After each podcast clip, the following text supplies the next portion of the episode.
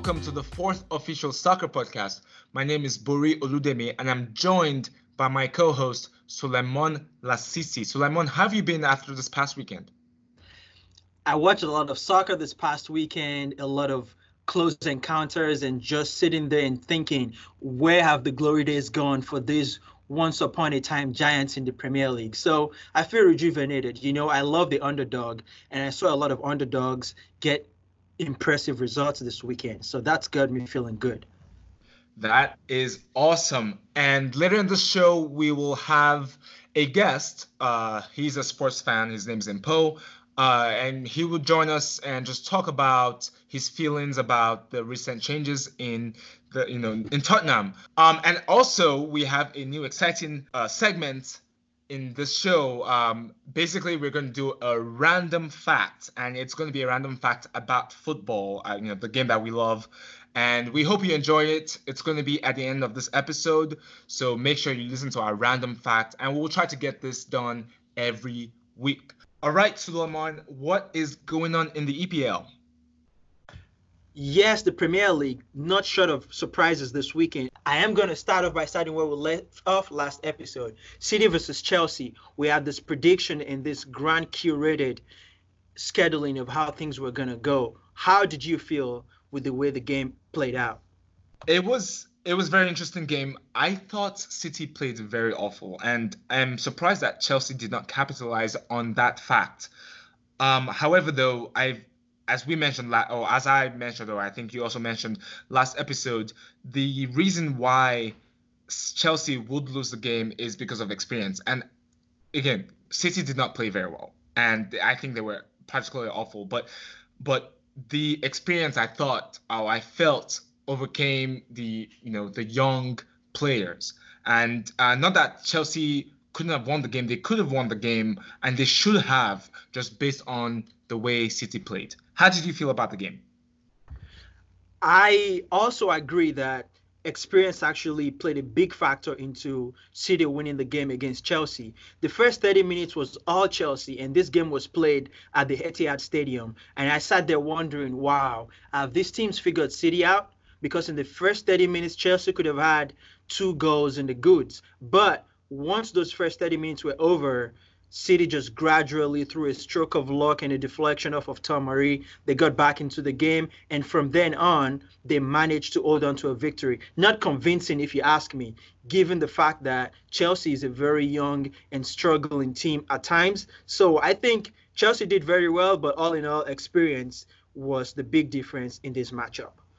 And with that, I'm actually going to move to two teams that I actually just want to talk about them in the same vein. Sheffield United played Manchester United 3 3, an epic tie. Southampton played Arsenal 2 2, another interesting tie. What I actually find interesting in this sequence of games, though, is that on both games, Sheffield and Southampton would have left the stadium feeling like they should have had all three points.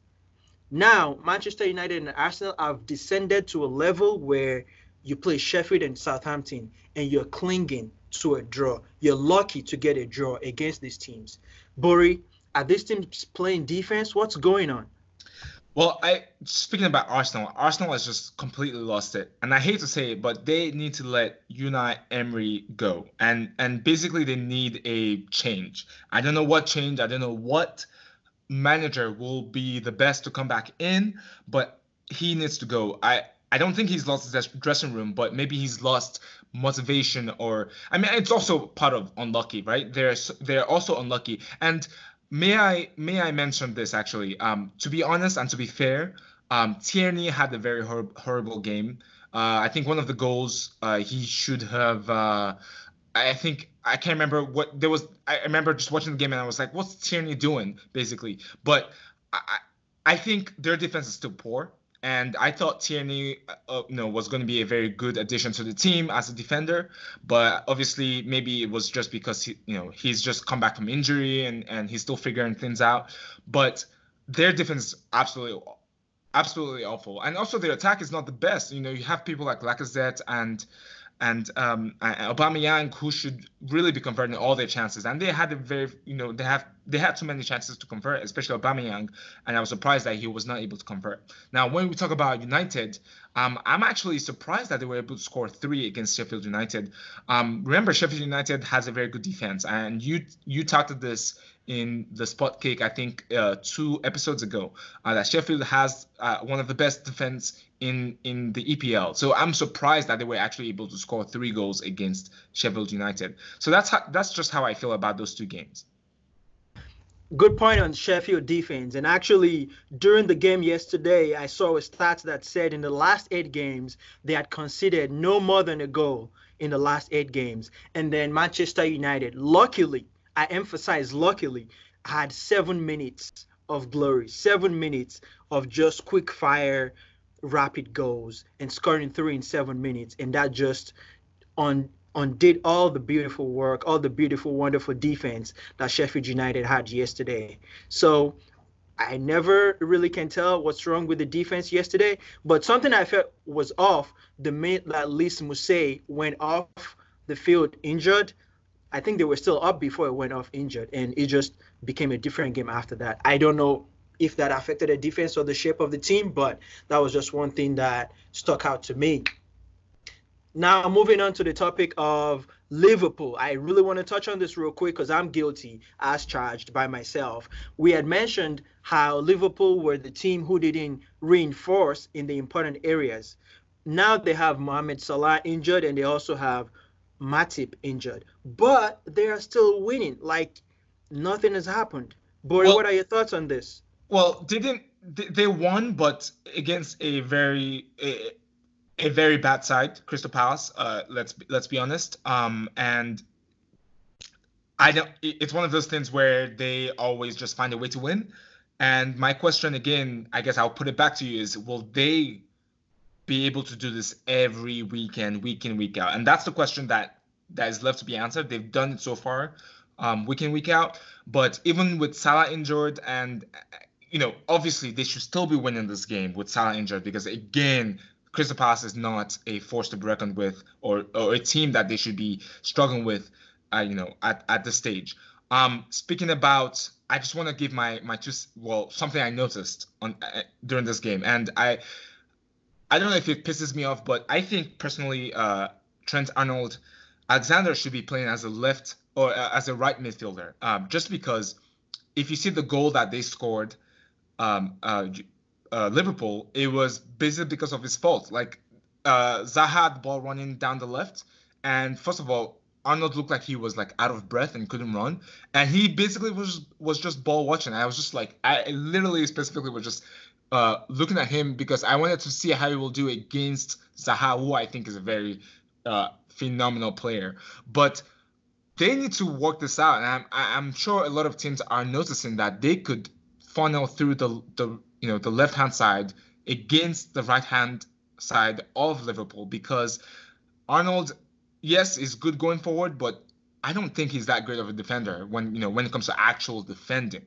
I agree with you, and we've actually seen Jurgen Klopp take him out of very important games where it feels like defense is the primary key in games like that. So he definitely has to learn a few tricks when it comes to defense. But when it comes to the Premier League, I think at this point for Liverpool, it's just a matter of doing the math and them coming out positive after every game. Who can score more?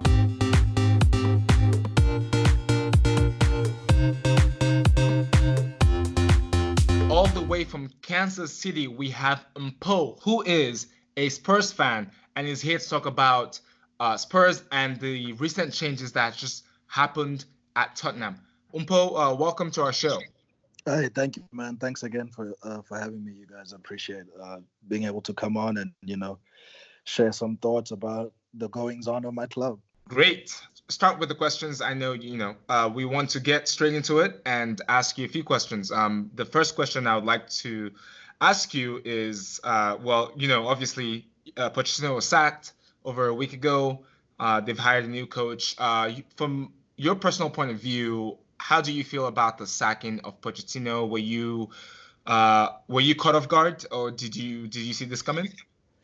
Uh, to be honest, man, I was I was caught way way off guard. Uh, but I think that's just more the, the emotional side of it. Uh, I think when now that we're a week removed from the actual thing, uh, looking at it in a plain, cold, harsh light, it was probably the correct decision. Uh, just because results weren't going his way, and this is, I mean, modern day football is just a results business.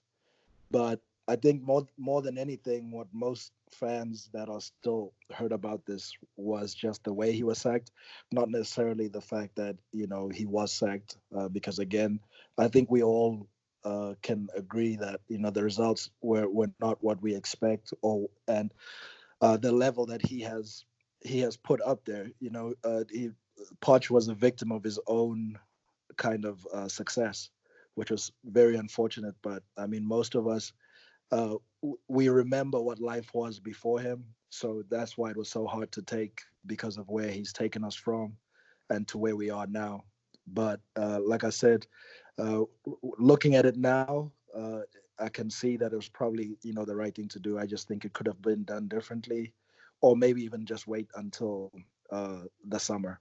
Umpo, you mentioned that Poch was a victim of his own success how would you actually describe his legacy? I mean, years from now, what do you think he would mostly be remembered for as a Tottenham Hotspur's coach?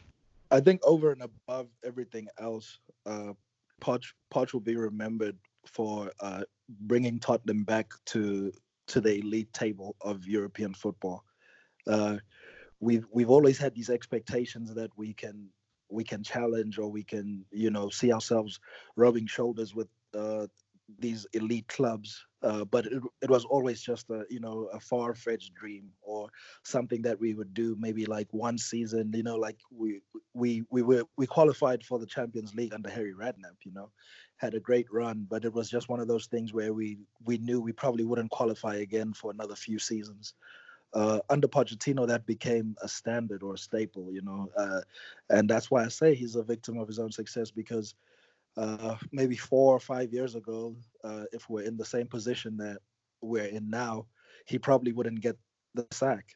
But uh, he's taken us from those almost runs to, you know, uh, continuously qualifying for the top four. And unfortunately, we, we didn't get any silverware under him, but we're now in a position as a club that we can even attract, uh, you know, his his successor in Jose Mourinho. So uh, that is all Poch is doing, and it, it can never be undone. And Paul, um, you mentioned earlier that letting Pochettino go was uh, also for business, right? Um, so my question to you here is regarding your chairman Daniel Levy. How do you feel about how you know the way he's running um, um, Tottenham? Uh, because, for example, you have players like Alderweireld, um, Eriksen, you know running out of contract and they've not been renewed. Uh, so how do you feel about the business part or aspect of of Tottenham? Yeah, it's again it's one it's one of those. Uh, Daniel Levy is such a polarizing character, uh, but again, uh, if you kind of step away from the fan side of of the football and look at you know like what he's doing holistically. Uh, he's grown the club. There's no, there's no going away from that. There's no way around that. Uh, the stadium, the training complex, uh, and again, uh, the ability to attract top talent, or even more important than that, to to retain, you know, players like like Harry Kane and and even you know the Christian Eriksens and the Toby Alderweirelds. Their contracts, yes, they have lapsed, but if you look at what we paid for these players, we've essentially got four or five years out of them for free. You know, I think we play we paid like 12 million for Christian Eriksen, and even though we might not get a sell-on fee from him, it's we, the club won't really be losing money. Uh, we're losing like hypothetical sales, and anything over and above that would have just been a bonus. So, uh, yes, again, w- the way that he treated Pochettino and uh, the sacking was very harsh, very businesslike, and very cold. But uh, in terms of overall for the club, he's he's probably you know actually a very good asset for the club. Yeah, that sounds good. Umpo, you actually mentioned something that I found interesting. You said Pochettino's success is actually one of the reasons you can get a a good coach in the person of Jose Mourinho. I found that surprising, and I actually want to ask you, what was your initial reaction when you heard that Mourinho was being applying for the job? Was it like, "Ho Mo," or was it you jumped on the Mo wagon? Uh, yeah, I'm still really not on the on the Mo wagon, to be honest with you. Uh, it's a it's a big it's a big change from you know the character that you know Pochettino and the values that he espouses to you know Jose Mourinho, who is essentially you know just like a a, a football mercenary. You know, he just goes from club to club, and yes, he's been very successful at all these clubs, uh, but he hasn't yet been successful for us. So I don't really have any allegiance to him uh, as of yet. And obviously, that might change if he improves our squad, he improves our performances, and he brings us in some silverware. Then I will have something to to be excited about in terms of his uh, his hiring. But in terms of his stature, there's no denying that you know we've managed to attract uh, one of, if not the greatest manager of you know the last two or three decades, uh, Sir Alex aside. Uh, so it's a big coup on our part, but again, um, the relationship that most of us fans had with with Pochettino is deeper than just a transactional one. He's he's brought a sense of pride and uh, love for the club that uh, cannot just be erased by a big name. Mpo, um, just talking about Mourinho now, um, and specifically last uh, weekend's game against West Ham, uh, it seems like uh, has made a few changes. For example, Harry Winks and Dier are playing in front of the defenders, but I was expecting that Sissoko will be playing, at least Sissoko will be playing one of those positions. And also, Eriksen uh, came in as a sub. Uh, can you maybe talk about what you think Mourinho was, talking, uh, was thinking there, or do you think uh, he's preparing for the Champions League, or what's going on? Yeah, I think we. I think he's also still trying to to figure out because I mean, uh, prior to the West Ham game, he'd only really had uh, two training sessions with the team.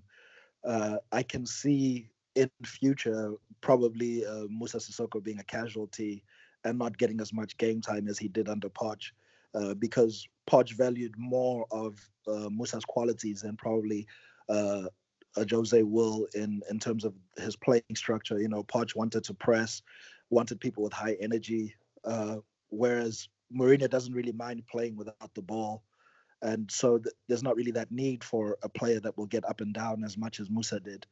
So I can see I can see him being a, a casualty of this new regime. Uh, but I wasn't too surprised with the with the team that Mourinho picked. Uh, apart from maybe uh, Lucas Moura starting, uh, we haven't seen that in a while at Tottenham. And most times when he has started, uh, Lucas, unfortunately, he hasn't kicked on uh, in the way that all of us supporters wish he would. Uh, he's been better for us more as an impact player. And I think if you watch that game, uh, you saw he had a he, lost possession a couple of times, and even though he scored a goal, he also missed a you know a glaring opportunity that a more clinical player will probably put away. So I think he'll get more of an opportunity. Uh, players like Lucas, uh, Eric Dier, Mourinho's always been a big fan of Eric Dier and actually tried to sign him when he was at Man United. So uh, I think we'll see a little bit of a tweak. But again, this is all still essentially uh, Pochettino's team and Pochettino's blueprint. Uh, there will be a little bit of a change of philosophy, but I don't think we'll see very big differences until at least uh, Mourinho's been able to sign one or two players. Yes, sticking to the topic of player and expectations, I want to ask you about now it looks like the players and the team has a new lease of life under a new coach. What do you think would be like the league table expectations. I know myself, I had said Spurs were going to finish second at the beginning of the season. Now it's time to be realistic and just, you know, think through what has happened in the past few months under Poch and with Mourinho. What do you think, or where do you think this team can realistically finish? Yeah, so I mean, I think realistically now uh, we're all just hoping to uh, to challenge for that top four position. Uh, I mean, and that was another reason why I didn't know whether or not um, it was a good time to let Pochettino go because uh, I don't know uh, how much more Mourinho can get out of these players, but it it remains to be seen Uh, but I think the best we can hope for at this moment is to try and get in again to that top four. Uh, going back to our chairman Daniel Levy, I think he made that decision based on on the things that have happened at the club in the uh, recently. You know, us moving into that new stadium, uh, and him looking to that to that new manager to kind of try and uh, signal a new chapter in our history. You know, uh, I think we have, if not the best, and definitely one of the best stadiums. You know, and training facilities, and all that's missing now is that next level, and for us to win something. So I don't think there'll be that expectation for uh, Mourinho to win anything with us this season, but I think it'll definitely be uh, have to get some sort of a trophy next season and get into get into the top four this season, and maybe hopefully have a good cup run. Uh, anything can happen in the Champions League, as we saw last season. You know, um, if we manage to make it, scrape it through to the quarterfinals, semifinals, I, I would never put it against Jose Mourinho, and especially against our club and these players who have been here last season, uh, maybe going on a run and actually doing something in the Champions League. So there's a little bit of excitement there, and, and we can only wait and see, you know, what will happen. Speaking about the Champions League, uh, Tottenham is playing Olympiacos tomorrow. What's your prediction for that game? Do you is this going to be a walk in the park? Uh, no, it wasn't. It wasn't a walk in the park. You know, when we played them uh, in Greece, so I, I'm not expecting any walk in the park. Uh, I'm expecting the players to to you know put in a little bit more of an effort than they have been these last few games. Uh, you could see the energy that they were all playing and trying to impress the new manager at West Ham. Uh, there should be good energy in the stadium because we're playing at home tomorrow. Uh, so honestly, I I'd be very surprised if we didn't get a win, but I don't think we'll be uh, just you know walking over them and you know getting like a three or four nil. Uh, I'm I'm hoping for a comfortable two 0 if we can. Uh, clean sheet is also important to me, but I'm I'm confident that we can get a win tomorrow. All right, thank you so much both for joining us and talking about Tottenham. Uh, we wish you the best of luck for the rest of the season. Thanks a lot for having me, guys. And uh, again, you guys are doing a great job. Uh, I hope I can join you guys again sometime. Hopefully, the next time we talk, you know, we'll be back in the top four and making a, a cup run or something, you know, or of celebrating course. a trophy. Yes, and we can uh, we can celebrate together. Thanks, guys.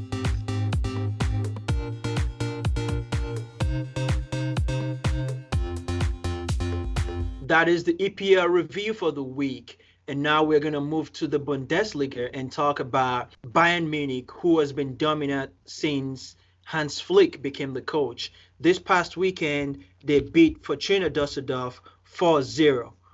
Do you have any reactions about this recent change in fortune of Bayern Munich? Well, I'm not surprised. Um, I actually watched the game because I was curious to see uh, them play Düsseldorf. Düsseldorf is actually where my wife used to live, so I was just you know being a fan of Düsseldorf and hoping that they will beat Bayern Munich.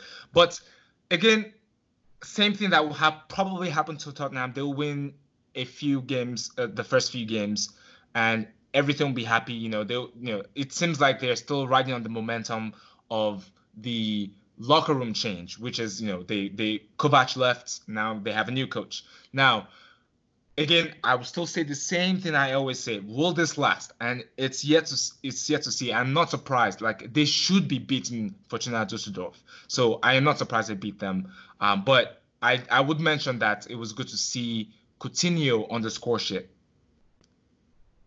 Yeah, he's starting to feel comfortable at Bayern Munich, and we will just see how this plays out. We've already seen James try out the same path before, and we know how that ended. So good luck, continue.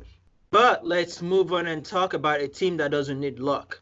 RB Leipzig trash Cologne 3-0 this past weekend. Emil Forsberg and Timo Werner were in the goals. How do you think about this game? Was this business as usual or something extra happening here? I will say this. Um, you're probably laughing at me because again, I I mentioned the past few episodes I don't think that Timo Werner is a good striker, but he keeps shutting me up, and I have no excuse. Maybe I'm gonna eat my words later on. It's left to see. But again, a very great team, um, and you can see that there's chemistry in that team. Um, I'm very curious to see how far they're gonna go in the Champions League so far they've played well, but like you said, you know, it's a long season, a marathon they call it. We'll see how things pan out in the long run. But let's talk about the present times for Borussia Dortmund. This past weekend, they tied Paderborn 3 3. And what's interesting was they came back Liverpool style against AC Milan, three goals in the second half to tie Paderborn while playing at home. Uh, is this a sign of a resurgence or just a sign of a team that can string victories? So, Limon, I don't know if you're seeing a pattern here. They did the same exact thing against Inter Milan. Inter Milan was up 2 0, and then they came back 3 2. Um, there are just some teams that in the first half or in the first few few minutes they just are still figuring things out and they're lost. And then suddenly they go into the locker room and their coach speaks some sense to them, and then they end up, uh, you know, scoring three goals or, or basically basically trying to get some points from the game.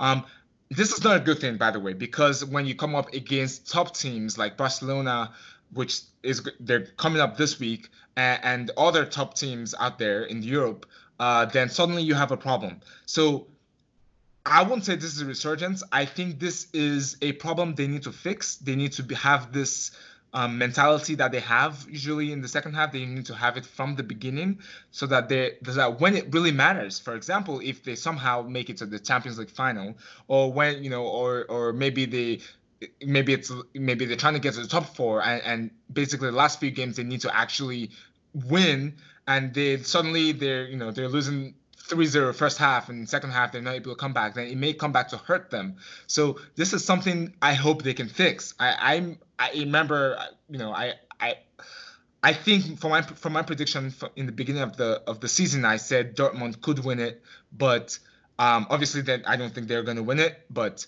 it, it's just I'm surprised to see that they're struggling in terms of you know games that they should be winning without any struggle. They seem to be struggling. They seem to be going down 3-0, 2-0 in the first half and then coming back in the second half. And this is not a good thing. This is a good sign from the team. I think eventually it's going to end. And the same thing with Liverpool. I think yes, they keep winning now. They keep winning 2-1, 1-0, but eventually I think that uh, that uh, that zeal to always want to win uh, in the second half is going to finish.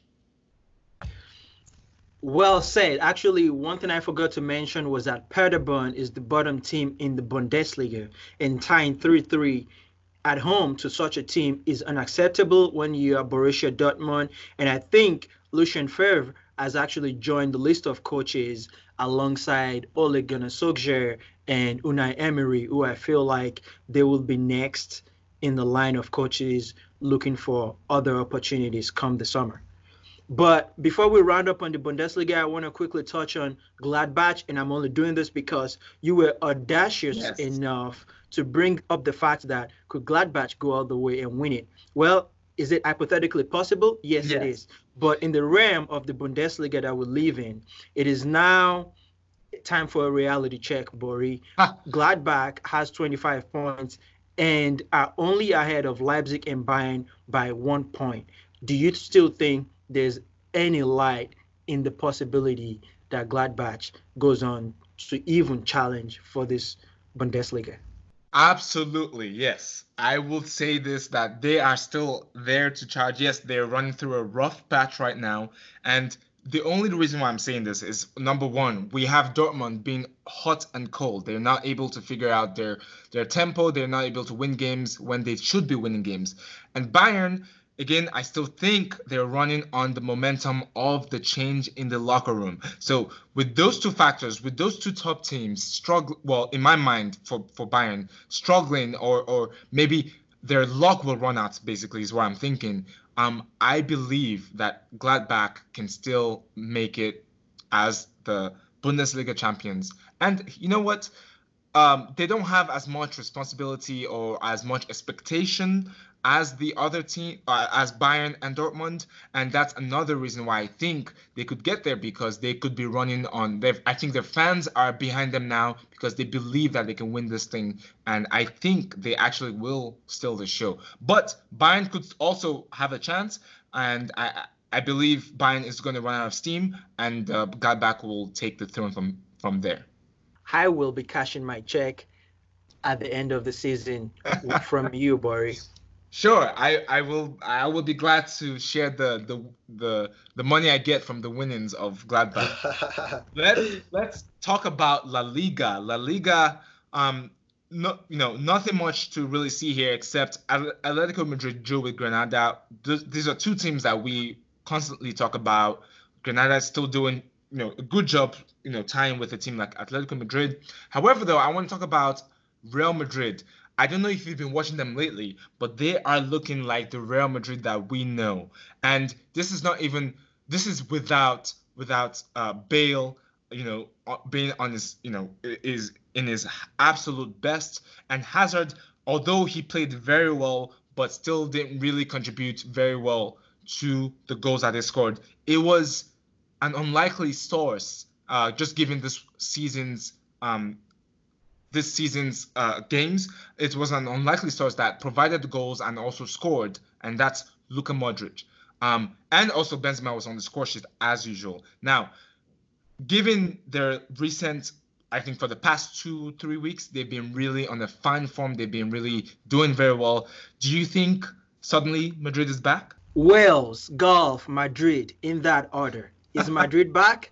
Well, that remains to be seen. I think it's always nice, you know, to get a good run of games together and be winning. And now all the goals are coming from your proven players, your leaders on the team. I was so happy to see Luka Modric get on the score sheet. So it's it's definitely a good thing. What I would say though is we need people like Gareth Bale, and we need people like when I say we, I just mean we neutrals we need people like Gareth Bale and we need people like Eden Hazard to contribute to this cause for the team so that they can go farther and actually challenge for La Liga with Barcelona because as we both know, this is Barcelona's trophy to lose.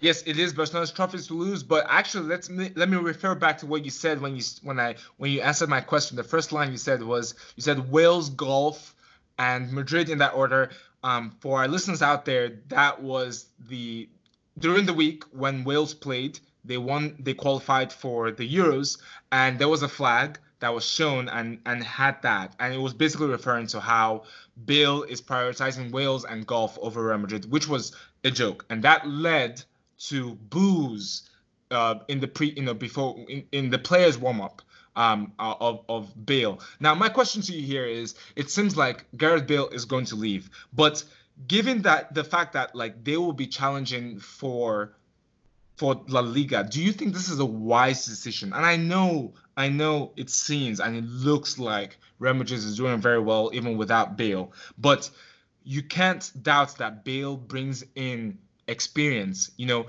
apart from Bale, the the replacement for Bale you have there is Vinicius Junior, or you have Jovic, or you have Valverde in the front line. Um, but Bale is Bale. Bale brings something different. Bale brings experience. Do you think this is something that Madrid is going to make a mistake of if they let Bale go, for example, in January. Uh, and and you remember when it comes to big games in Champions League, you know the knockout stage is, is coming up soon, uh, and then you you know you're going head to head with Barcelona. Do you think this is a good idea for them to let Bale go?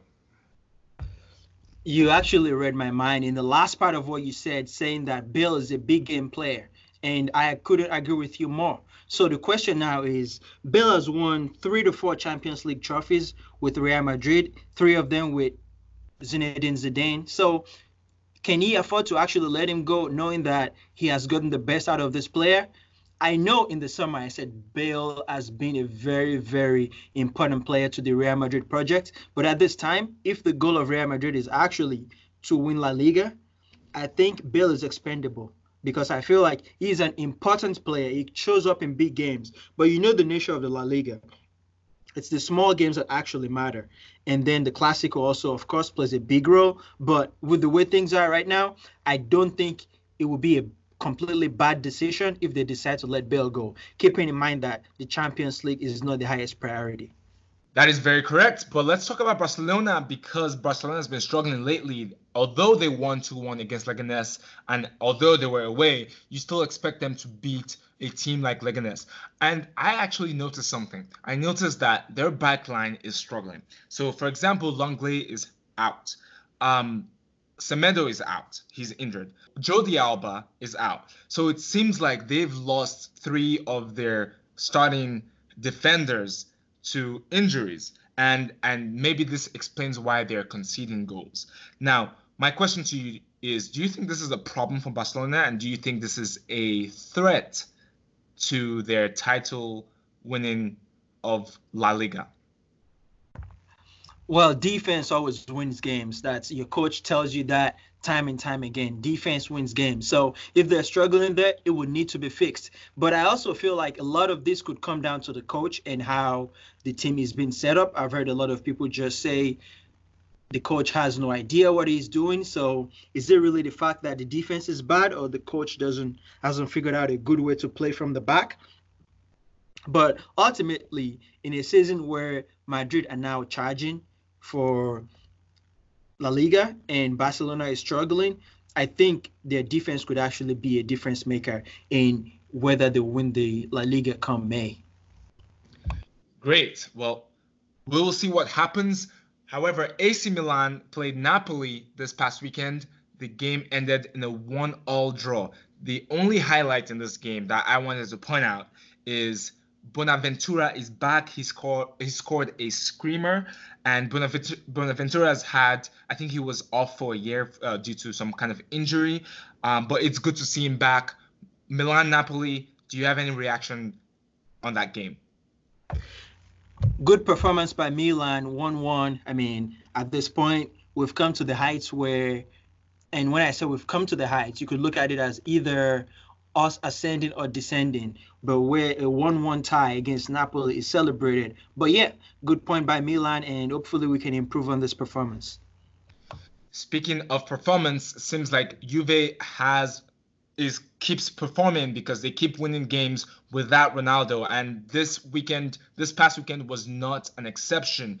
Um, they played Atalanta, which was a very big game. I mean, at least in Serie A this weekend, because Atalanta is also a very top team in the Serie A. So Ronaldo didn't play, and I remember telling you this and saying on podcast that I think Juve is a better team without Ronaldo just because of the way Sarri plays. And of course, the usual suspects were on the score sheet: Higuain, Dybala.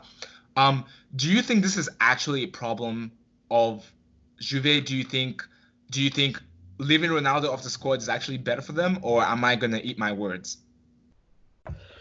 Well, at this point, it looks like it's working out for them. They are winning big games after big game with Ronaldo not being out on the field playing. So it looks good.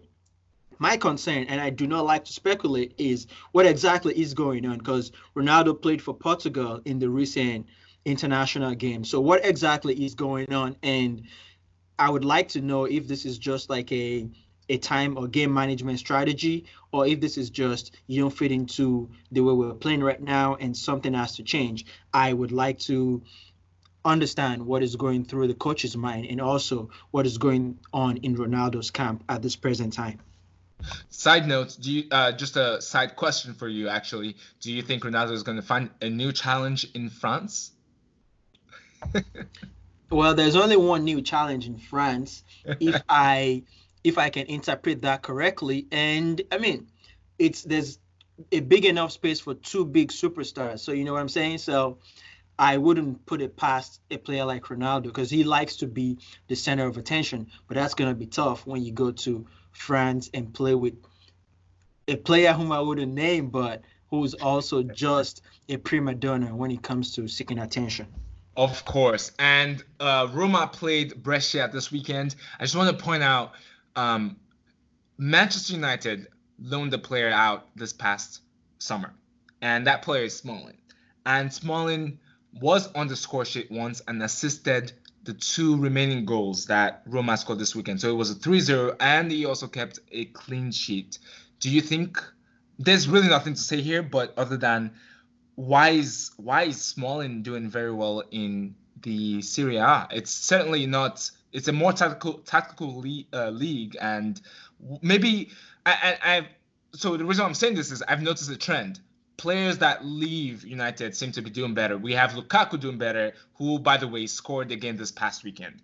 Um, so, do you think United was just cursed? cursed. I mean, they were cursed to have Phil Jones on the field and being left for dead by Lys Mousset this past weekend. So are they cursed or are they just bad decision makers when you have someone like Smalling performing at Roma? I mean, granted, he's not the best defender out there, but I mean, could you really not do better than Jones yesterday? So yeah, that's that's where my thoughts are. All right, let's move on to the UCL. As we know, the UCL is coming up tomorrow and Wednesday, and we just want to point out four big games this this week. Um, Liverpool is playing Napoli, PSG, Real Madrid, Barcelona, Dortmund, and Juve, Atletico Madrid. Now, I'm going to start with you, uh, uh, Sulaiman. What is your prediction for the Liverpool versus Napoli game? Money on Napoli, just because you know they Ooh. did it once. Why not do it twice? Wow, very interesting. Um, my prediction is that Liverpool is actually going to win, and the reason why is because Napoli, they look like a very, uh, how will I put it? Uh, they're not a stable team at the moment, so that I think is going to derail them, and I don't know if that, they have any motivation to win tomorrow. So I give the edge over to Liverpool, and they're playing at Anfield, so it probably Liverpool will win, but who knows? You may be right. We'll, we'll, we'll see on the next episode. Now let's move on to PSG, Real Madrid, keeping in mind that Real Madrid now is playing like a very good team, and also PSG is actually not bad. I mean, they're very good now too. So, so what? So that this game has suddenly become a very big game tomorrow. Uh, what is your prediction for this game? I haven't seen much of PSG in recent times, but I know that Real Madrid is doing well. So by that analysis, I give this tie to Real Madrid. I also give the same. I also give the same results. I think Real Madrid is gonna go away, go away with it, and uh, it's also a revenge for the loss the from from the previous from the first fixture. Um, talking about Barcelona, Barcelona and Dortmund are playing again this week. Um, Dortmund has been struggling, Barcelona has been struggling, so it's kind of hard to see who's going to win. Although Barcelona is home, so and they usually win when they're home. But what do you think will happen in this game? This is one fixture that I know we will not agree on, and I'm very sure you already know that. I am going to say, given the fact that it's Barcelona, and any day when Barcelona loses is a really good day. So, with that being said, I give this to Borussia Dortmund. All right, interesting. You took me on a roller coaster there, but let's lastly we want to talk about Juve and Atletico Madrid. Juve suddenly seem to be fine, but we know that Ronaldo is very good against Atletico Madrid. He loves to score against Atletico Madrid, and uh, Madrid, Atletico Madrid is not doing. They've not been doing well so far. Um, so, what is your prediction for this game? For this game, the question actually is: Will Ronaldo play? Because if he doesn't play, I think Atletico has this in the bag. But if Ronaldo does play, you know what it is when Ronaldo plays Atletico Madrid. So I will say Juve wins if Ronaldo plays. All right. Well, I think that's all we have for the UCL prediction. Yes, Bori, you talk about a brand new segment on the show, and you have at you've been just talking about this all week long, and I do want to hear what do you have for us in this new segment? What is it called, and what do you want to let myself and the listeners know? Well, we are calling this segment the random fact of the episode. And I want to preface this Sorry, our listeners can could lower the expectations for this for this uh, for this segment. This segment is just to show you uh, or just to say some random fact about soccer.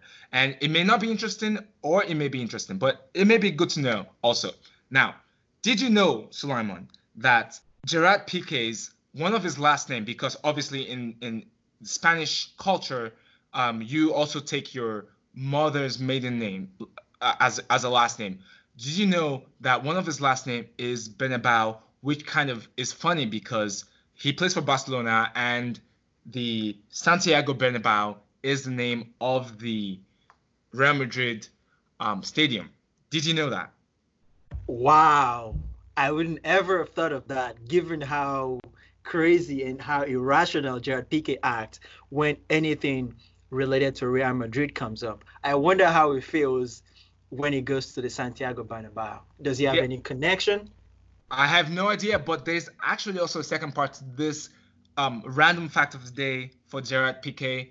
And you may be ask, asking, why did I pick Gerard Piqué? Well, that was the name that first popped in my head when I was thinking about this episode, oh, this segment, and I basically did some research. But did you also know that when Gerard Piqué was a little baby or a little kid, he was in a coma for two days, and luckily he woke up, and now he plays for Barcelona. That is very, very impressive. I I think Kaka has a similar story, but I never thought Gerard Piqué had been through something like that. I'm glad he came out of it, and he's a wonderful soccer player. Awesome. Well, listeners, I think that's all we have today. Uh, want to thank thank Impo for coming in and talking about Spurs, um, and also uh, we're glad and excited to see what's going to happen in Champions League because again, a lot of teams will just this week will realize or see if they will be qualifying for the knockout stage. Suleiman, can you tell our listeners where to find us? Fourth Official Soccer Podcast, you know where to find us Spotify, Apple Podcasts, and Google Podcasts. If you do email, just send us an email at Fourth Official Soccer Podcast at gmail.com. And on Twitter, we are at Fourth Official SP. And we'll see you again next week. All right. Thank you and bye bye.